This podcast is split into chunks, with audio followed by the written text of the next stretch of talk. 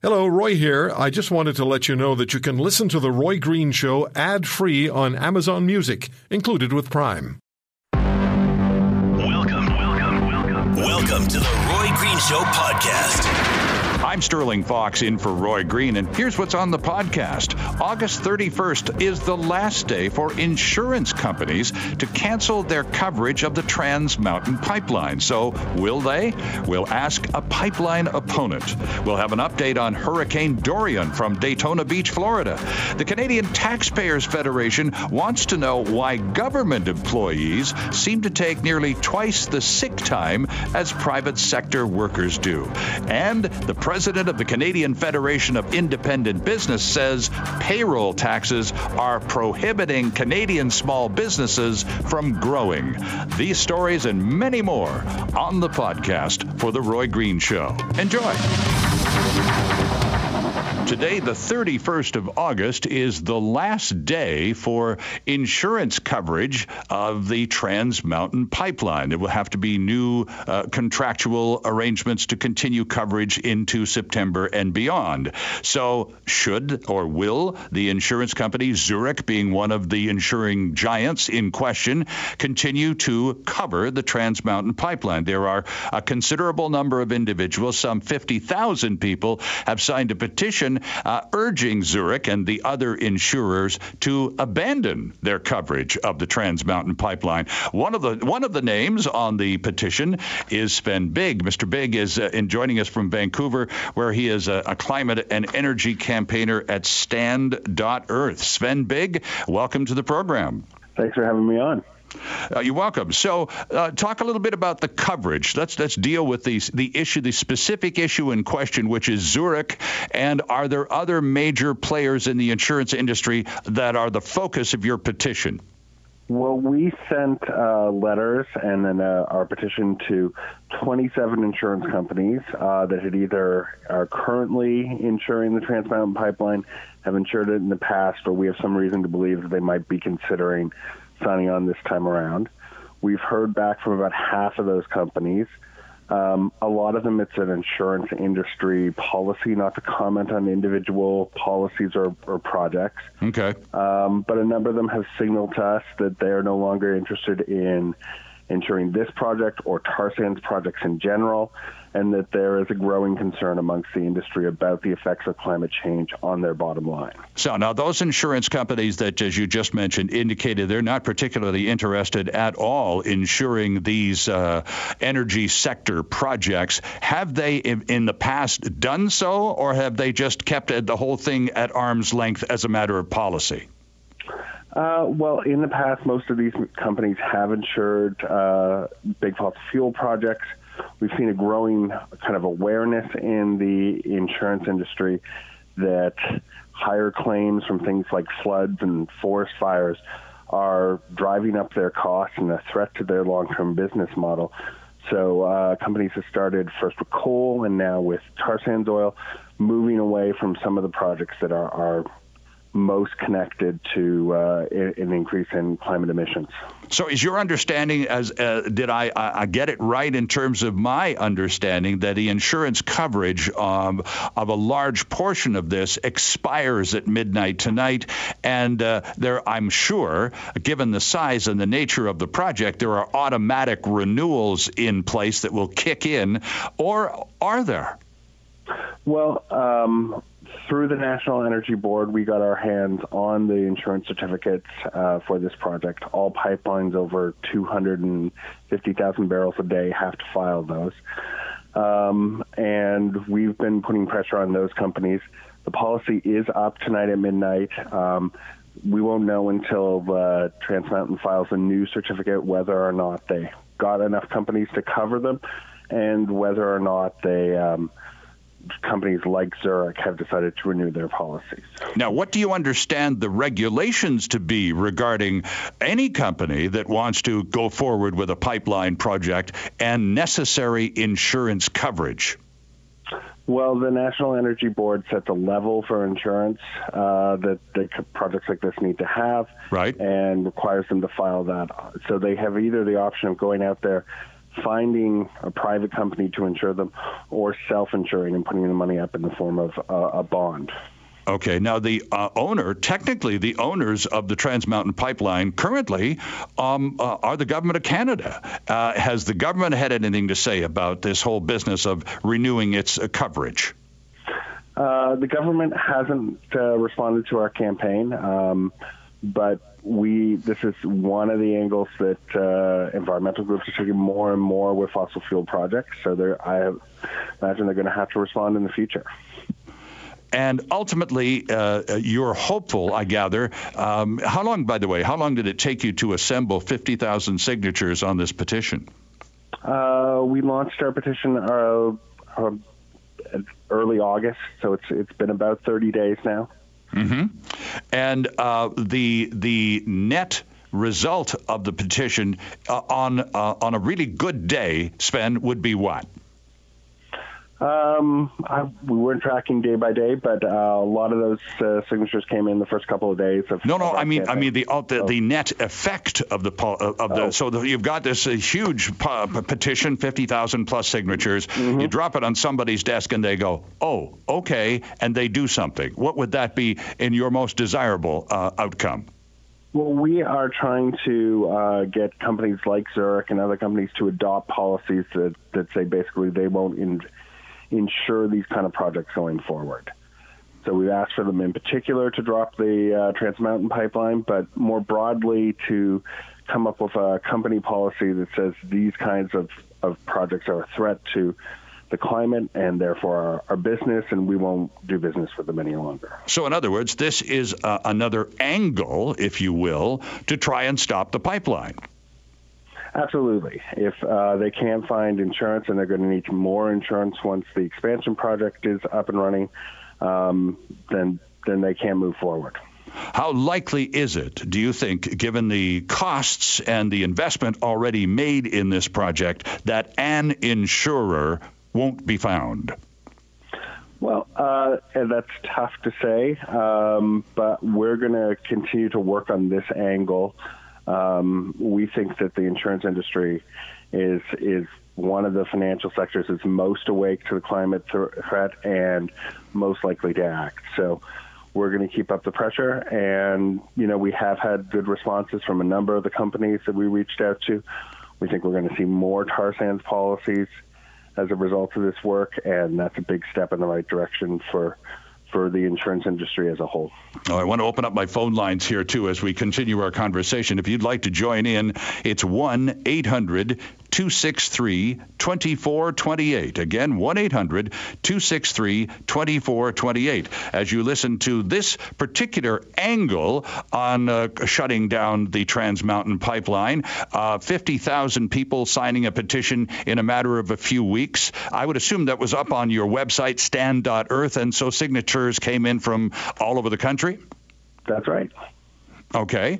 Uh, any particular part of the country where it seemed to be more uh, represented than others, Sven? I mean, obviously, folks in British Columbia are, are very concerned about this project. There's local impacts. Uh, we know the project is also very unpopular in Quebec, um, so that's where we've seen the strongest responses. What about the political parties, the other players on the field? Obviously, the Liberal government, it owns the pipeline, it bought the Blinken thing, so clearly they have every intention, or so they are saying, of completing it. What about the other players? We know the Green Party is clearly opposed to it, the NDP not real thrilled either. What do the Conservatives have to say about this? Well, the Conservatives uh, are obviously a pro uh, industry energy party, being based in Alberta, um, but they have some real concerns about the amount of taxpayers' money that's gone into the project, and they've raised those in the House and other places. Uh, it's going to be over $10 billion before of taxpayers' money before a drop of oil moves through this pipeline. And I think taxpayers should be asking the question whether or not they're ever going to see that money back. Well, that's a fair question to ask, too. Uh, Sven, we've got a few callers on the line. Just to remind us, though, when you, you said you sent these, uh, these letters requesting uh, a, a, disconnect, if you will, from uh, ensuring the Trans Mountain pipeline, I'm, I'm trying to remember how many companies said uh, okay and how many companies uh, said no thanks. Well, we sent 27 letters to CEOs. We've heard back from about 12. Um, of those, two companies made it very clear that they're not going forward with the project. Another couple are in talks with us and our, our coalition partners about uh, a new tar sands policy. And nobody really answered that they are uh, going to insure the project at this point. Mm. Okay, uh, let's go to the phones because uh, w- this is definitely going to provoke some some uh, some feedback as we start in Calgary. Shelby, uh, hello, good afternoon. Hi, how are you? I'm all right, thanks. What do you think of all of Good. this? Um, I think it's ridiculous. Um, I'm an Indigenous person. I work in the oil and gas, and I'm all for transitioning. I don't have a problem. But there's no plan in place for the transition. These guys are just going bang. Okay, it's done. Now what? And mm-hmm. everything they utilize from their phones, their computers, everything has to do with petroleum products. What's his answer for that? And why aren't they going after the, the United States or Saudi Arabia? Why are they working so hard on Canada when we have that absolute record of the cleanest, the cleanest oil and uh, the best regulations around the world? What's the problem here? All right, a couple of good questions, Shelby, for you, Sven. Uh, number one being uh, why pick on Canada rather than uh, some other place like the next door neighbors or Saudi Arabia? And uh, and most importantly, I think, especially for a, per, a person who works in the energy sector, as Shelby clearly does, the transition. You can't just say stop and watch hundreds of thousands of people, their lives just melt away in front of their eyes. What about a transition program or policy? Sure. Well, let's start there. Um, we're not saying shut down the industry tomorrow. It wouldn't be possible, even if if uh, that was our policy. What we're saying is that the oil sands, in particular, has grown large enough um, that we need to, if we're going to save the climate, we've got 11 years left, according to the United Nations, to, to drastically reduce our emissions, we can't grow the tar sands anymore. So uh, that gives us the time to work with stakeholders like uh, people working in uh, the oil sands and First Nations to come up with solutions to help uh, retrain those folks to get them into other jobs. There's a lot of renewable infrastructure that needs to get built to make that transaction uh, happen, and there's going to be a lot of work created doing that. But we still need that pipeline in order to transition out. Like, and, you're, and if you're not allowing them to insure, you're opening up a huge liability. Who's going to take care of that liability? The Well, companies. the pipeline break- can't go forward without insurance. It's not legally allowed to. Um, Okay. We don't need this pipeline. It's only going to increase the amount of tar sands oil that's being extracted in Alberta, and that's going to put us in a place where we can't solve the climate crisis. So I want to talk to Okay. Alan next, and he's he's in the same same neighborhood. Alan is joining us also from Calgary. Jump in here, Alan, please. Yeah, well, I'm- I'm very much along the same lines as Shelby. Uh, I guess the first question for Sven is, how many cars do you have in your own driveway? How many cars are in the driveway of those 50,000 people who petitioned? Probably 100,000 cars, including Well, yours. I don't own a car, so I'll stop you there, and I don't drive. So the other 50,000, and most of them, those cars Sure. don't run on anything else. And in the, the transition side of things, the entire electrical uh, subsystem in North America could not handle changing the entire system over to electric cars. Your every last bit of our electrical system would crash if you tried to do that. What we have now, so where is all the energy going to come from to rebuild that electrical system? It's not going to come from electrical. It has to come from fossil fuels. Unfortunately, the way the world system is uh, set up to operate, it operates based on fossil fuels right now. We do have to transition off of it, but if you're going to have a transition period, you should be working harder than ever to make sure the oil that is being used is the most ethical oil produced in the world. So why keep blocking that when you just let the rest go the way it goes? It's okay for the the, the guys that uh, trash entire areas, wipe indigenous people out in order to get at the oil.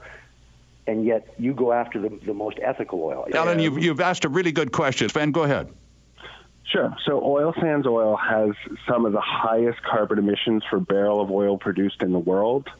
Uh, it's one of the only oil fields expanding that has high carbon inputs, and the, we have over a trillion liters of uh, tar sands tailings that are untreated sitting in northern Alberta in tailing swamps. So I would argue that it is one of actually the lowest uh, forms of oil that we have in the world that we can use, not, not one of the most ethical. This uh, campaign is all about making sure that uh, the insurance industry understands the risks of this project and are uh, making uh, good decisions based on all the information. I think some of them have already decided not to go forward with this project because the risks are simply too high, both to Canadians and uh, the climate. All right, Sven, thank you very much. Stand.earth is your website, correct? That's right. Okay, stand.earth. The month of August has brought, well, the beginning of hurricane season to the next door neighbors, particularly, of course, in the southern states, Florida being particularly concerned about Hurricane Dorian, which is uh, lashing through the Caribbean, apparently giving the Bahamas quite a workout today. The question is, how much impact will there be on Florida? Or will we be lucky enough and just see it scoot up the uh, east coast of, of, the United States? Uh, in Florida, in Daytona Beach, uh, joining us right now on the line is uh, Global News Washington Bureau Chief Jackson Proskow uh, in the trenches on Daytona Beach. Jackson, good afternoon. Thanks for joining us. My pleasure, Sterling. So you're in Daytona. Uh, tell us about the weather where you are and what you've been told to expect. Yeah, so right now it's absolutely a beautiful day, about 30 degrees, nice and humid, nice and sunny. Uh, that said, we know what to expect because up until this morning, we were actually staying in Cocoa Beach near Cape Canaveral, except okay. there's an evacuation order in place that has now come into effect there. It's mandatory, effective tomorrow morning. The hotels are all shutting down, and we were told to leave. So the bottom line is people here are not quite sure what's going to happen next, but they're preparing us for the worst case scenario, which is some sort of direct strike. So, how far, far, south of where you are now is Cocoa Beach, an area that has been told to have an evacuation uh, alert tomorrow morning? How far north of that are you now? Yeah, we're only about an hour north. Uh, right. Keep in mind that Cocoa Beach and Cape Canaveral, they're they're barrier islands, right? They're they're right out there in the Atlantic, and so I think there's a bit of concern that uh, as tourist hotspots, the sooner you can tell people to leave, the better it is for everybody. And what sort of cooperation are you seeing? You know, we see these uh, year after year. I mean, this is an annual event. It's hurricane season for crying out loud, Jackson. And we see varying degrees of urgency in terms of local reaction. What are you seeing? Yeah, I mean, I think things are calm. They're actually abnormally quiet for a Labor Day weekend in Florida because most tourists had enough advance notice that they simply changed their plans and decided sure. to stay away. So uh, that's been beneficial. Uh, but what we've seen on the local side is a run on gas and supplies. As soon as we landed last night and went to a grocery store to stock up for ourselves, uh, the, the shelves of canned goods and of bread and of water are completely empty. Uh, about 50% of the gas stations in this part of Florida have run completely dry, and they're, mm-hmm. they're trying to move fuel in under police escort just to try and replenish supplies. So it's a strange situation that there is so much advance notice, and the storm is slowing down, which means there's even more notice at this point. So, what does that mean, though, uh, in terms of impact? If the storm is slowing down, presumably somewhere between the Bahamas and the United States, the Florida Keys, is that is that good news then, Jackson? Well, the, the real good news is the forecast seems to be suggesting the track is actually going to trend more to the east. In other words, the storm could actually stay out over the Atlantic. Uh, about, um, you know, a, a good chunk of Florida is still in that cone of uncertainty, and we don't know where the storm is going to end up, and that's mm-hmm. the concern here. And so, uh, even though the, the sort of models and forecast track are trending to keep it offshore or hugging the shoreline, they're certainly encouraging people to prepare as though this could be a direct strike because, again, we're still talking into next Tuesday and Wednesday when this arrives. Lots of time for things to change. So, the, uh, the, if anything, the slow nature of the storm, the slowing down of the storm, is in fact a good thing. We saw the governor of Florida yesterday, Jackson, advising people that this is something that needs to be taken seriously and and treated uh, as as an urgent matter. And yet, uh, there seems to be no uh, immediate concern in that we literally the weather itself bought us another 24 hours to get organized and get out in some cases, right? Exactly. I think what you're seeing now is just preparation for the fact that there's so much uncertainty. So you've got states of emergency in Florida, now up into Georgia and South Carolina, because right. the Carolinas have come into play here as the as the track has started to shift. But the bottom line is there is a luxury here of having lots of time to prepare. This isn't, uh, you know, one day out. This is still three and four and five days out for a lot of people. What can you tell us about the Bahamas, which apparently is getting a bit of a pounding today, Jackson? Yeah, and that's where the slowing down of the system is really going to be problematic and dangerous because it's going to linger with those category four, almost category five winds and torrential, epic amounts of rain for up to 36 hours. It's hard to see how that's not going to be a completely devastating event. Uh, they told people to get the high ground, but there's not a lot of high ground to get to there. Okay. And the other thing I wanted to ask you about you're a Canadian, even though you're based in Washington these days, and you know from years of experience that the end result of a lot of these hurricanes and seasonal storms are some pretty nasty bits of weather in Atlantic Canada as the storm essentially works its way up the coast and out over open water. Uh, have uh, our weather people been advised by NOAA or any other American group to uh, have a heads up this is going to happen again this time yet?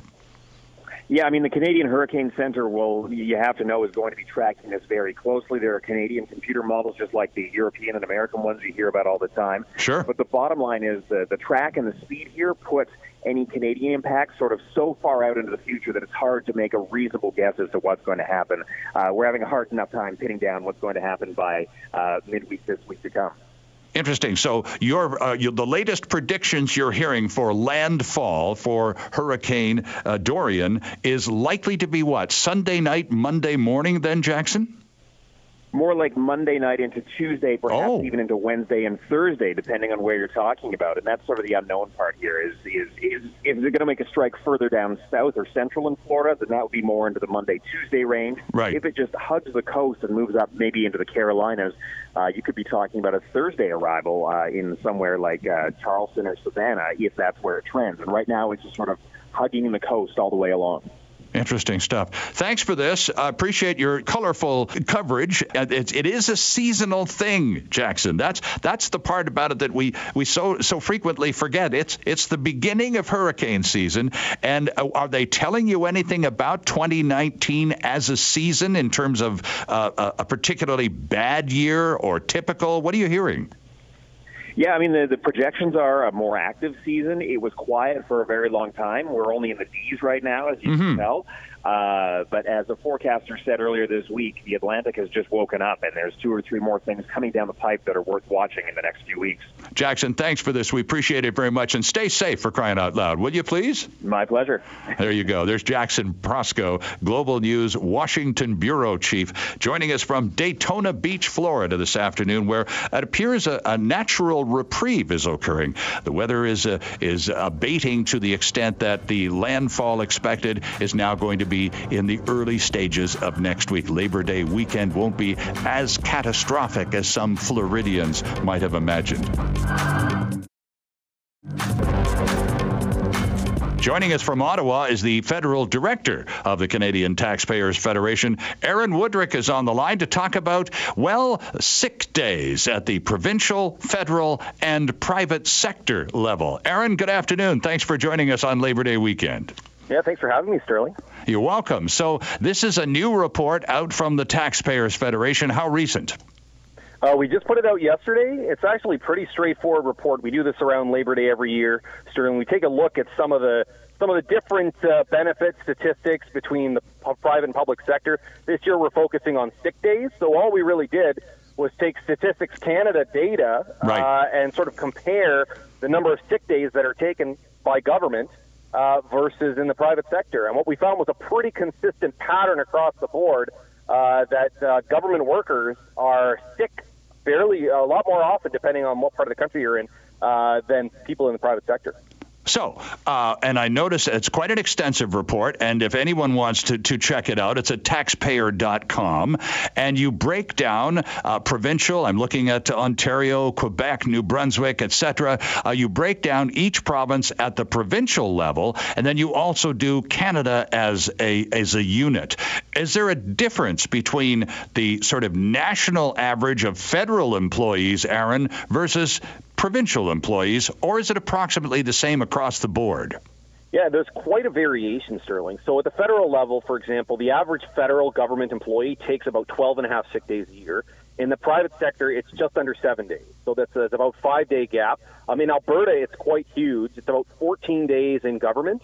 Uh, and only 5.7 days in the uh, private sector. So, uh, you know, it varies a bit depending on the province, but there's quite a big gap. And, you know, when you think about the number of employees for example, federally, we have about a quarter of a million people working for the federal government. Right. Uh, for that five day gap per year, that's 1.3 million days lost to sickness. That's the equivalent of 5,000 federal employees calling in sick every single workday. So that's a lot of that's a lot of work not being done, and of course taxpayers are on the hook for it. And I think the obvious question, Sterling, is if there is something going on here where uh, government workers are getting more sick than people in the private sector, it seems to me that might be something we want to look into.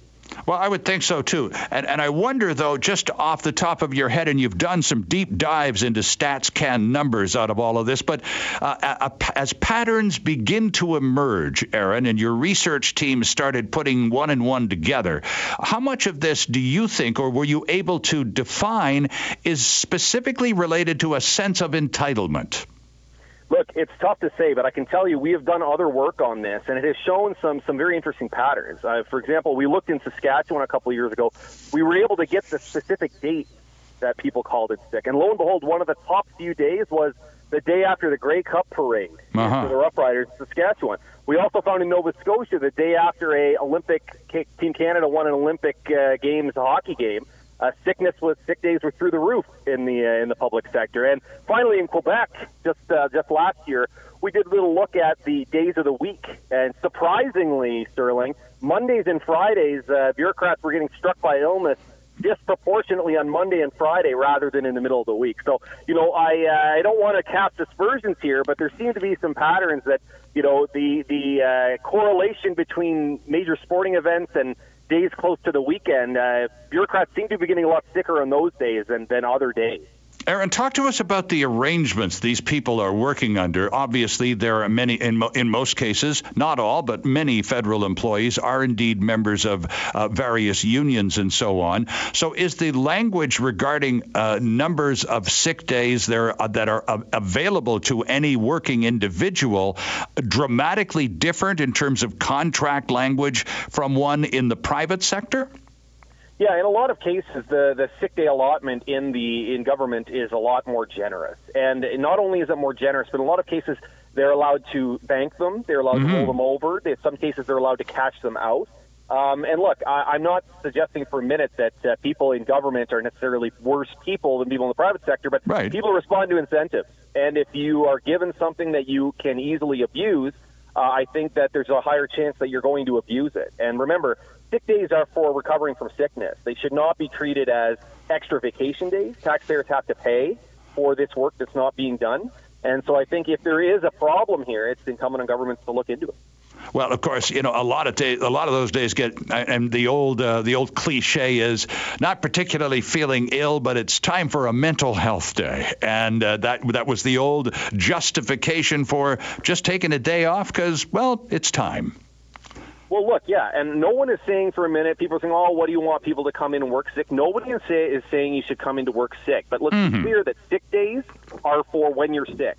They are not to be treated as extra vacation days that you can dip into. And if there there is an abuse, and it seems to me there is a very consistent pattern here across the country um, between the government and private sector, uh, that is something that government should look into because it costs all of us money uh, when the work when they're being paid to do a job they're not doing. Yeah, Aaron, uh, quickly with this banked business, if if a worker has it in his or her contract or arrangement with the employer, the people of, of the country or the province, if they have contract language that says you can you're entitled to X number of sick days per year, and those that you don't use, you can bank and cash your chips in uh, when you retire or leave the organization. Do people under those arrangements tend to have fewer fewer sick days because, after all, they're banking them for the big cash out down the road.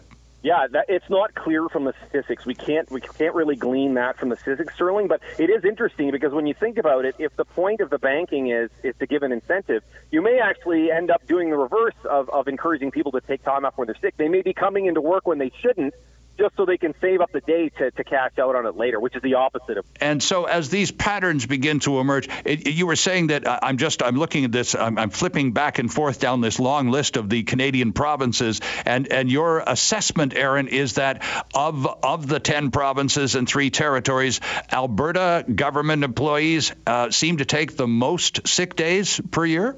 That's correct. Not only the most, they also have the widest gap between. They take they take 153 percent uh, of the sick days that people in the private sector in Alberta take. So Alberta uh, definitely is the outlier. In- which province or which group of provincial employees or territorial employees takes the fewest number of sick days per year?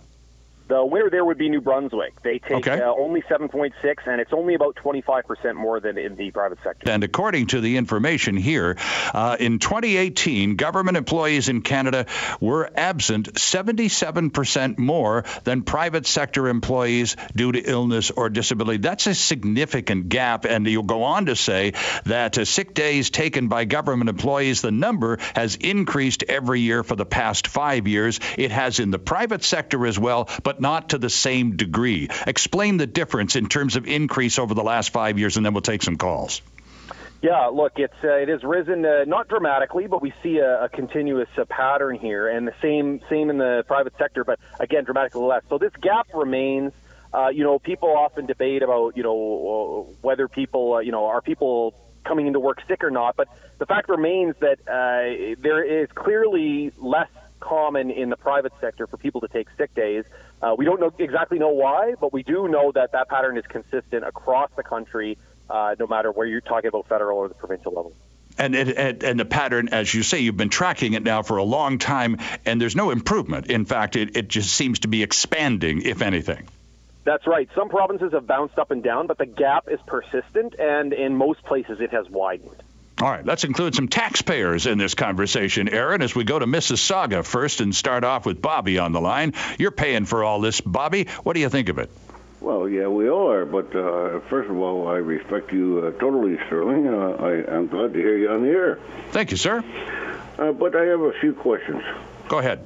First of all, the guy that's doing this doesn't trust government statistics. So how do I know I can trust private industry stats too? My okay, Aaron. It wasn't a was it a case of not trusting StatsCan statistics? I didn't hear you say that. I heard you say you used uh, a lot of StatsCan data. In fact, was, this was compiled basically almost exclusively on StatsCan data. Correct? Yeah, it's entirely stats StatsCan data. I uh, I got to disagree with the caller. I, it's not that we don't trust StatsCan statistics. You know, we're we're a group that criticizes government waste. It doesn't mean that we have an issue with the agency that's collecting the stats. And I would say if, they, if they're bad for government, then they're also bad for the private sector. I don't know why they'd be more reliable for one uh, one side but not the other. So it's not a trust issue, Bobby. What else is on your mind? Why would private sector be more reliable? Would they be more reliable? Yeah, why would they? They're private. They're private.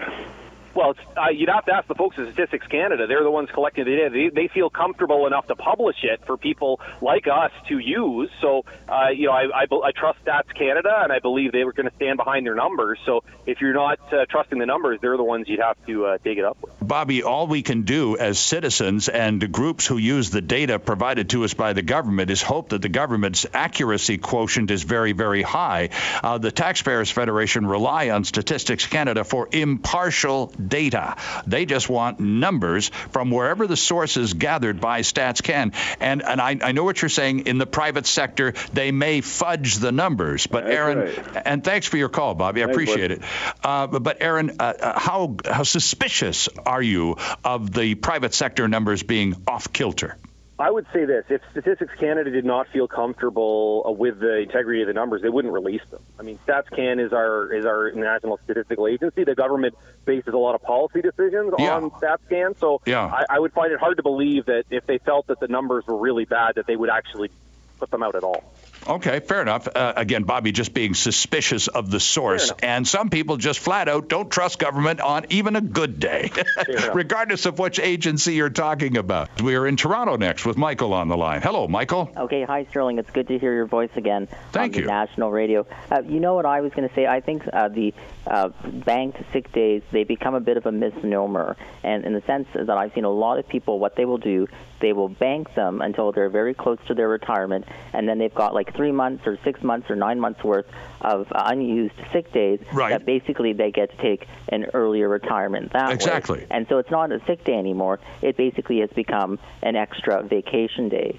So what I would like to do is that the sick days you have a limit. You know, say if it's nine or ten a year, you've got to use them up within that calendar year and not be able to hold them over just because suddenly at the very end it's not what it's meant for and, and it's sort of going against the very spirit of having a sick day. Now, you realize, of course, you're making an enormous amount of sense here, Michael, and that may not resonate well with the government. Oh, absolutely. I, am I'm aware of that, and, and uh, I think I would probably get the ire of the unions and unionized workers because suddenly, for me to mention that, suddenly I, I would be considered attacking them and attacking, you know, their hard-fought uh, gains. But at the same time, too, I think that there should also be accuracy in the way of how they actually label uh, these things. Uh, good point, Michael. Thanks very much for your call to you, Aaron. What about that? Changing, renegotiating the language in some of these uh, government to union contracts that forbid the banking of sick days and say, look, as is the case in the private sector, basically the old use them or lose them approach.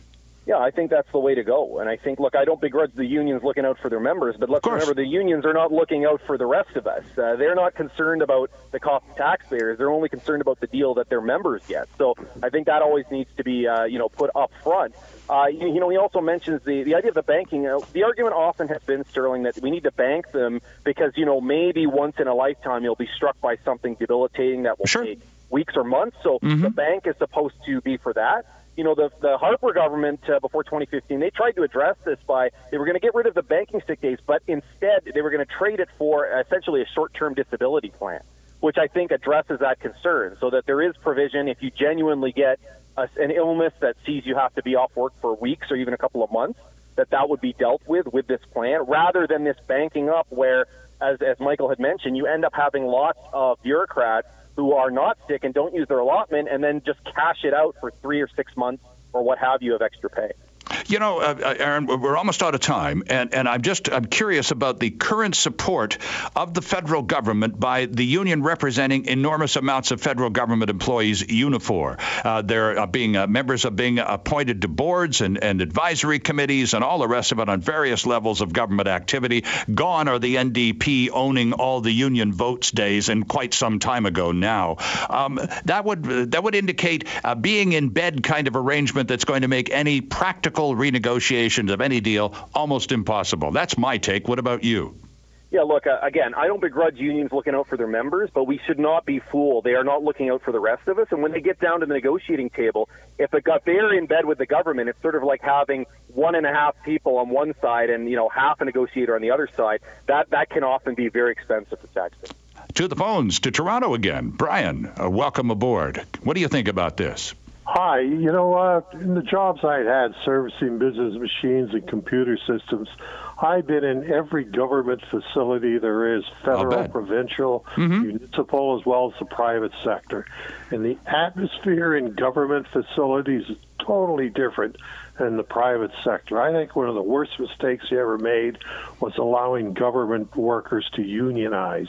They don't need a union. You only got one employer. Your job's not going to China.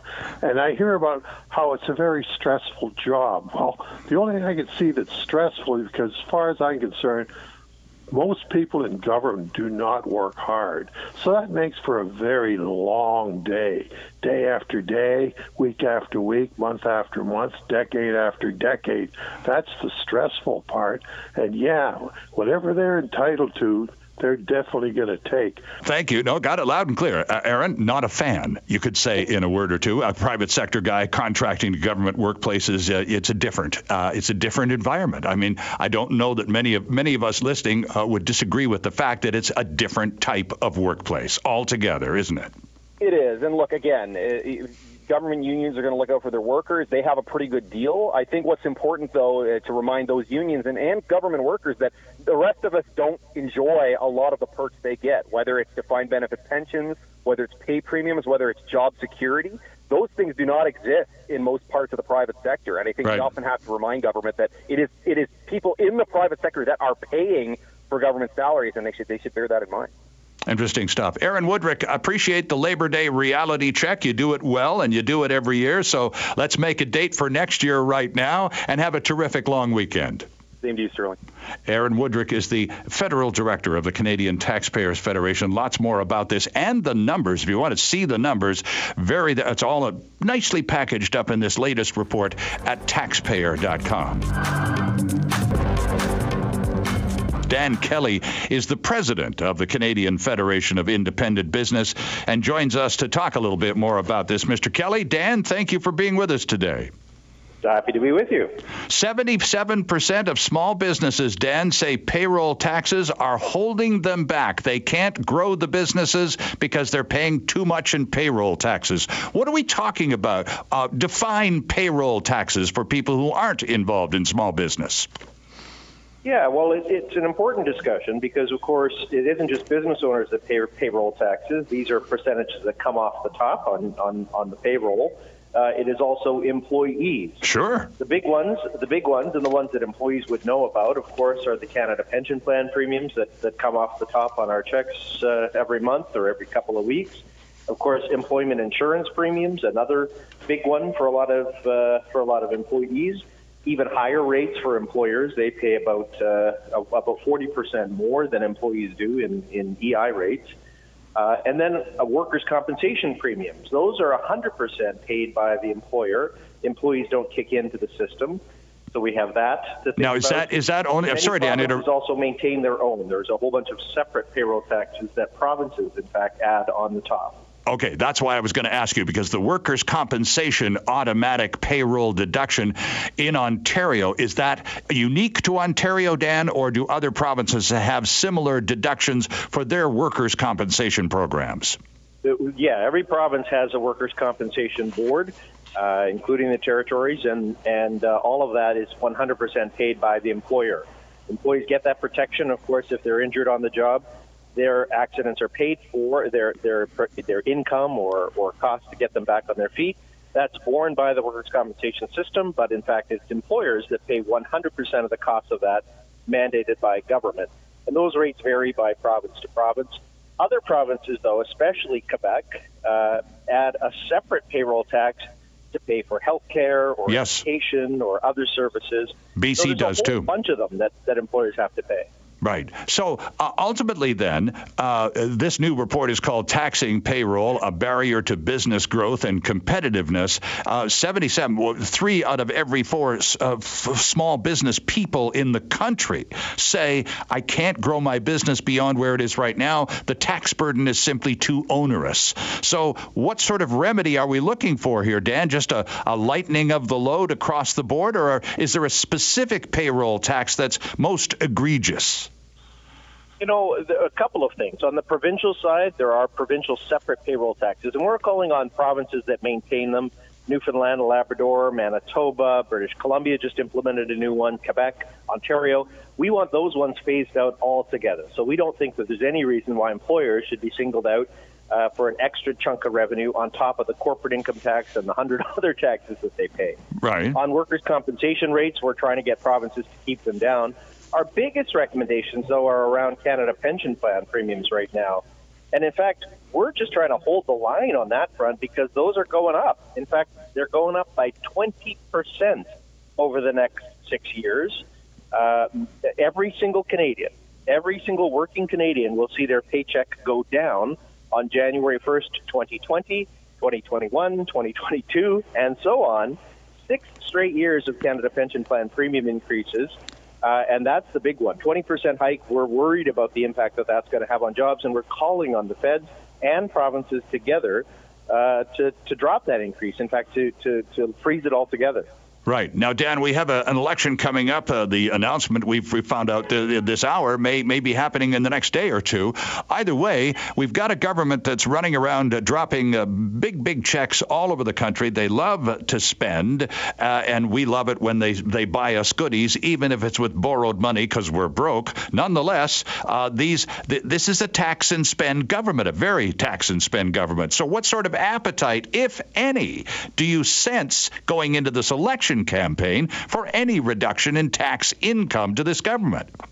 Well, we're we're very worried about that. In fact, It's the reason why we put an election platform, uh, small business platform together, and are meeting with party leaders across the political spectrum.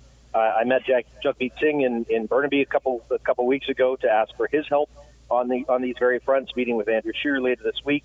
But Mm-hmm. we're calling on the current government, all parties, to hold the line on payroll taxes. Not super optimistic though, Yeah. because you're absolutely right. There are a lot of spending commitments. The big one, of course, uh, pharmacare programs that parties are talking about. Small businesses are worried that that's going to end up with a new payroll tax to pay for pharmacare across the country. Good idea, but if that if that bill gets passed on to small businesses across the country who are already buckling under the weight of the tax burden, that's a big worry. So uh, the notion that tax relief could become part of the election campaign by some party is that is that out of the question? Might the conservatives pick up on this, or the, is everyone sort of committed to maintaining the current levels? We're, we're, we don't know. Uh, the platforms haven't been released by all the parties. I would Sure, say yeah. that I, I, I wouldn't be gambling that my uh, my son's education fund that we're going to be seeing parties commit to giant increase, uh, giant cuts in payroll taxes. Uh, but of course, we have provincial elections going on. One, of course, in Manitoba right now, Mhm, yeah. uh, and we're, we're calling on the parties there to, to look at the payroll tax burden on, on small and medium sized firms. So it isn't just the federal responsibility; it's also provincial governments that, that, that have their hand pretty hard on the lever, increasing payroll taxes across the country. There have been some relief. Uh, there, ha- there, have been some measures to try to reduce the burden or increase the threshold, meaning that the, the burden is lifted from more smaller firms. Uh, but there are ways to do this without necessarily causing big cuts in government funding. That's the kind of uh, that's kind of advice we're giving governments right now. All right, listen, I'm fresh out of time, and I thank you for yours. Where can folks go listening to this right now and dive more into the numbers that you've produced in this report, Dan? We've got uh, uh, our studies on the press releases under uh, at the CFIB website, cfib.ca. All right, CFIB.ca, the president of the Canadian Federation of Independent Business, Dan Kelly, joining us this afternoon. Thanks, Dan. Appreciate it. Good to talk to you. Anytime at all. All right, there's uh, Dan Kelly joining us from Chicago this weekend. Thank you for listening to today's podcast. If you want to hear more, subscribe to The Roy Green Show on Apple Podcasts, Google Podcasts, Spotify, Stitcher, or wherever you find your favorites. And if you like what you hear, leave us a review and tell a friend. I'm Roy Green. Have a great weekend.